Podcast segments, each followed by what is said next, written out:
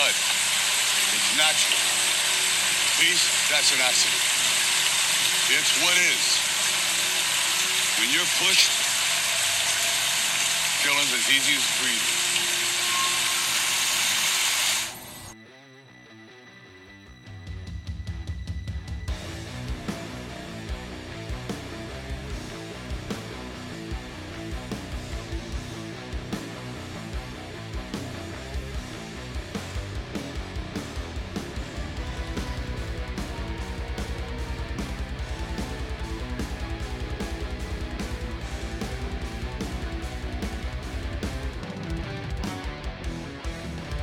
Hello, this is the next episode of Nefarious New York. I'm Allison and I'm here with Meredith. Hello. All right, we're going to jump in. You're going in blind Going again. in blind, but I'm very excited. Okay. So, first, I'm just going to tell you a little bit. The fictional character Rambo is a Vietnam War veteran who is traveling the country. He ends up in a Oh my God. Wait. What? I saw that movie the other night. Ooh. I literally just watched it like two days ago. I love Rambo. Oh, all right. Well, he ends up in a small town where he is not welcome. He is forced by a cruel sheriff and deputies to flee into the mountains and wage an escalating one man war against his pursuers. All right, so tonight we're going to talk about the case of Brian Britton. Brian Britton was born on May 19th, 1972. He grew up in Poughkeepsie in upstate New York the same town as Albert Fentress from our last episode. I'm I didn't fo- I didn't do it on purpose. I literally was just going to say, what is wrong with these upstate New Yorkers? Yeah, I didn't I didn't do it on purpose. okay. As a child, Brian was described as sweet. He played with the neighborhood boys, rode bikes, and played with his matchbox cars. His sister does recall that he was very selfish and demanded his father's complete attention. If something was not about him, he just didn't care. And when he got angry, he would lash out physically and not stop until he was snapped out of his rage. He also loved camouflage from a young age. In his teenage years, he started to act out, which escalated the older he got. He stole money from his family. He would throw Chinese stars into the walls of the house and then exploded when he was reprimanded. He had a severe obsession with war movies and violence. He was especially fascinated with Rambo and also kept a range of military paraphernalia in the house, including army fatigues, canteens, and Soldier of Fortune magazines. He created a shrine in his bedroom with dozens of Rambo posters and magazines, army packs, smoke grenades, various guns, and ammunition. The family did hunt, and his father taught him how to hold and shoot the guns. Once he got a bit older and he got his first girlfriend, he was obsessed with her. His parents wanted to limit his time with her so that he could focus more on school. This led to loud and increasingly violent and threatening arguments. Everyone thought he would grow out of this behavior. Brian began skipping school, and the school had recently called his parents about his poor attendance. Brian reportedly had been arguing with his family for several weeks over his poor attendance. School officials described him as a run of the mill student. The principal of his high school said there were no trends with this kid to indicate a problem of this magnitude. Two days before the murders, on March 20th, 1989, Brian refused to go to a family party. This caused a lot more arguments that just seemed to be escalating. On March 22nd, 1989, Brian was 17 years old, living with his mother, father, younger brother, and older sister. Around 5:15 a.m., Brian dressed in his military fatigues and loaded his 20-gauge shotgun. He went to his parents' bedroom where his father was sleeping and shot him twice, killing him instantly. His mother heard the shots and ran out of the kitchen to see what was going on. Brian shot her in the living room where she mm. died. His sister entered the room and threw a book at him, and he shot her in the head and abdomen as she was trying to escape the house. His eight year old brother came running, and Brian said he just pulled up the gun and shot him real quick in the front hallway.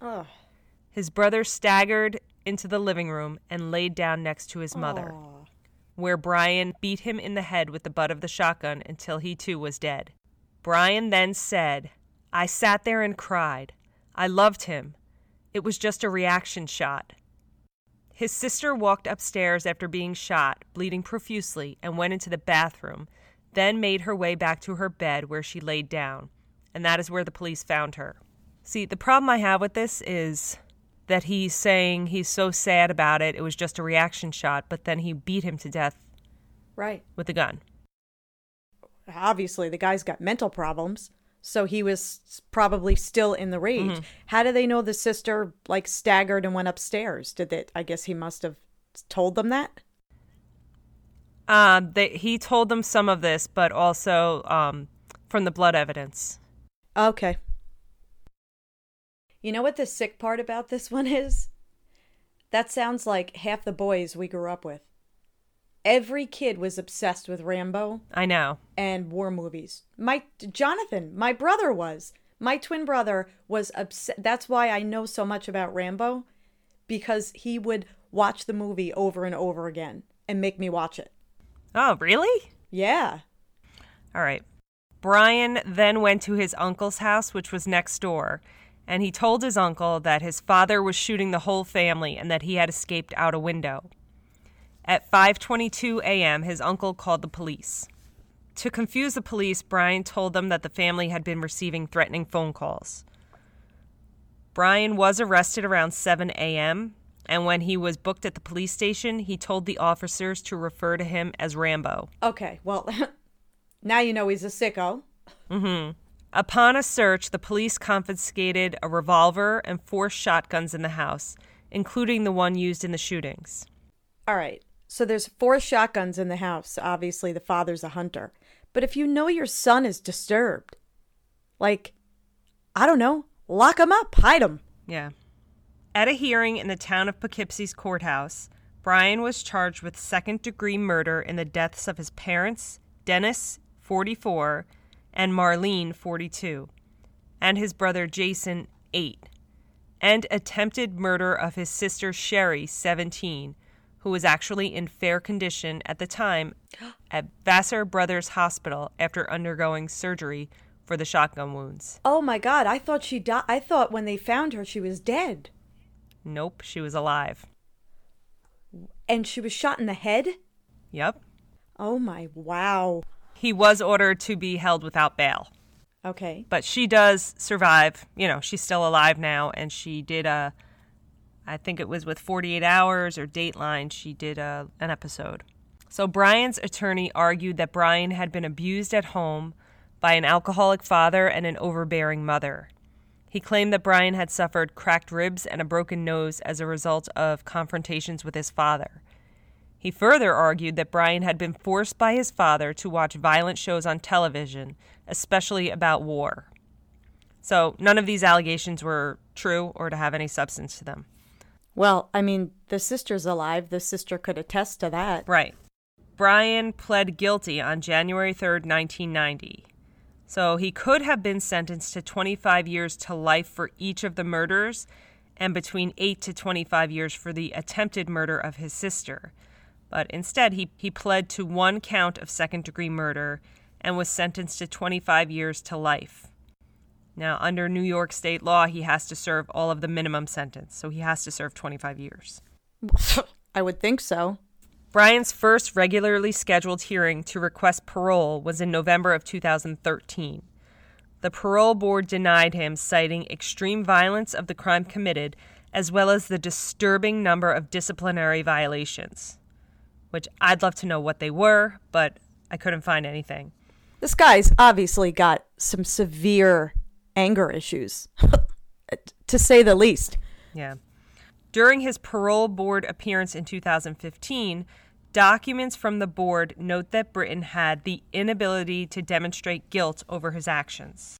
So his poor sister now, every two years, has to deal with the potential of him being released. So prior to his 2017 parole hearing, his sister Sherry created a petition on change.org to send to New York Governor Andrew Cuomo asking that Brian never be released. But this is what she wrote in part of it. She said, I fear for my life and that of my children if he were to be released. The only reason he admitted to the crimes was that he found out that I was alive. His intent on that fateful morning was to kill his entire family, but I survived. He has never shown remorse. He has never given a reason as to why he did what he did. This is a man that has never held a job in the outside world. He wouldn't know how to function in today's society. He has had 28 years to think about what he can possibly do to harm me when he gets out. Please, Governor Cuomo, help me to convince the parole board to keep Brian Britton in prison for my safety, the safety of my children, and for the safety of the community. Well, he needs a psychiatric evaluation. I mean, Jesus. I mean, maybe he's had one, but um, I didn't even think of like he's going to want to go after her when he comes out.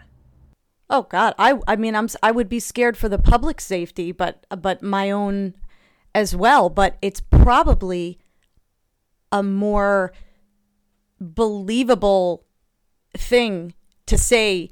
Listen, I'm afraid for my life than just saying he has to pay. Right, right. You know what I'm saying? It's probably more of a compelling argument to argue. Well, yeah, and I think I saw somewhere that you can't argue for them to stay for parole to be denied based on the crime. Exactly. So that's I mean, if I if I am the sister, that's the the smart way to go. Even though it's probably true, but it's also probably the best route to take. During his 2017 hearing, the parole board stated, I don't even understand this, but he must have got a very sympathetic board. They stated, frankly, a lot of 16 year olds are in the same position. This is like what she's, they're saying to him. So, frankly, a lot of 16 year olds are in the same position, right? You know, in some ways, you were just re entering as an adult, but going through a lot of the stages that a 16 year old teenager would be going through learning to drive, learning to, you know, improve computer skills, whatever it is, getting a bank account. Don't be too hard on yourself. You were very, very young, and we do give you a break for being impulsive and impetuous. All right, stop. What? What the hell? Well, you know what? Impulsive is going into a store and stealing a candy bar Right. Who hasn't done that? or, you know, getting into a fight. Mm-hmm. Impulsive is not murdering three members of your family, almost murdering a fourth. You know, I the problem I have too, and you hear it a lot, which annoys the crap out of me, is this: your brain is not fully formed when you're a teenager, and I mean, come on, that's uh, you know, you make dumb decisions when you're younger, but th- to me, that's not an impulsive decision. That's a sick decision. There's something wrong with him. I thought for sure that you were going to say the eight year old brother came out and he let him go, or, No. you know, I mean, that's just, come on. Horrible. The kid didn't even have like a life. You know, he didn't even get to live anything, and this idiot has a chance to come out. That's his older brother, the, the guy that is supposed to protect him and teach him, Mm-hmm. you know? Yep. Well, so after that statement, when I was reading it, I thought for sure he's getting out.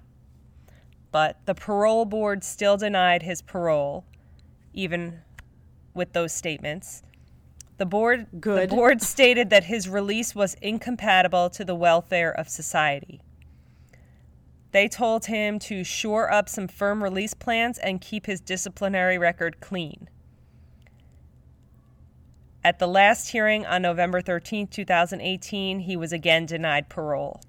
His sister Sherry does not remember anything from that morning. She only remembers waking up in the hospital and wanting to see her mother, father, and little brother. Sherry wants to remember and goes through the photos and videos because, quote, I want everyone in the world to know what a monster he is. Brian has never shown any remorse and recently has tried to blame his actions on medications that he was taking. The New York State Parole Board has denied Brian's parole four times, but he can reapply for parole in November 2019. Well, you know what the other scary part about this is? It's not it's not like he's a 90-year-old man now at this point and I mean he's in his 40s. Yeah, so he's still able to. Yeah, physically uh, do something like that. Again, Right. what about any friends? Do they talk about any peers No. or friends that he had? No, and I don't know that he had that many friends as he got into his teenage years. I know he had the girlfriend, and there's one incident where she came over and brought, like, I want to say this is like two months before the murders. She came over and brought like vodka, and they were drinking it, and he was literally like chugging it, and then he collapsed, and she had to run and get his father, and his father had to take him to the hospital. He had to have his stomach pumped, and his sister was saying that, you know, had their father known what he was going to do two months later, he maybe would have just left him. Well, shoulda, coulda, woulda. I mean, who the heck would think that their son would do that? right. So, uh, where are we now?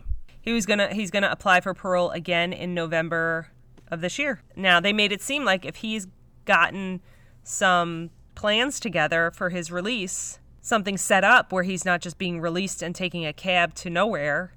You know, he has to get in touch with friends or family or someone that's gonna take him in and help him get, you know, his life in order. And he doesn't get I, I don't know. It seems like they're they're maybe gonna let him out. I don't know. Ah, I, what do you you go to like a halfway house or something like that? Yeah, there's that's a possibility. Yes, I know, but this guy's good. This guy's he's like a ticking time bomb. I wouldn't want to, you know, live next door to him. That's for sure. When you are denied parole, how often does it come back around again? it has to be. It has to be at least every two years, so they can do it sooner than that. So that's what they did in this situation. They had um, a 2015, 17, 2018, and now they'll do 2019. but look at like Shawshank Redemption, right? You see when Morgan Freeman is goes up for parole, he's denied and denied and denied over and over again. I think you can just keep doing it. Oh yeah, you can keep doing it, but why would they let him bump it up? Right? They're they're required to do it every 2 years and at one point they do it every year. I think that what we should do is keep an eye on this case Yeah. and revisit it. Oh, absolutely. When November comes around, we'll have to do like a little update as to what happened. Yeah. Well, and to be honest, with this podcast, it's it's kind of an alerting type of thing as well, you know? like, hey, this cuckoo's back out. Cuckoo. Cuckoo. All right. Well, that was a that was a quick one, but that was a a, sick one. All right, so that's it. That's the next one, the next case. So please email us. It's nefariousny at yahoo.com. We also have an Instagram page and a Facebook page. All right. So we really we really want to hear suggestions. Yes. Tell your friends. Mm-hmm. Please subscribe. Yes, please subscribe, leave a five star rating, and a review if you want. Is it time for the song? Yeah, man. That's the end of this episode of Nefarious New York. Nefarious New York. Oh, God. All right.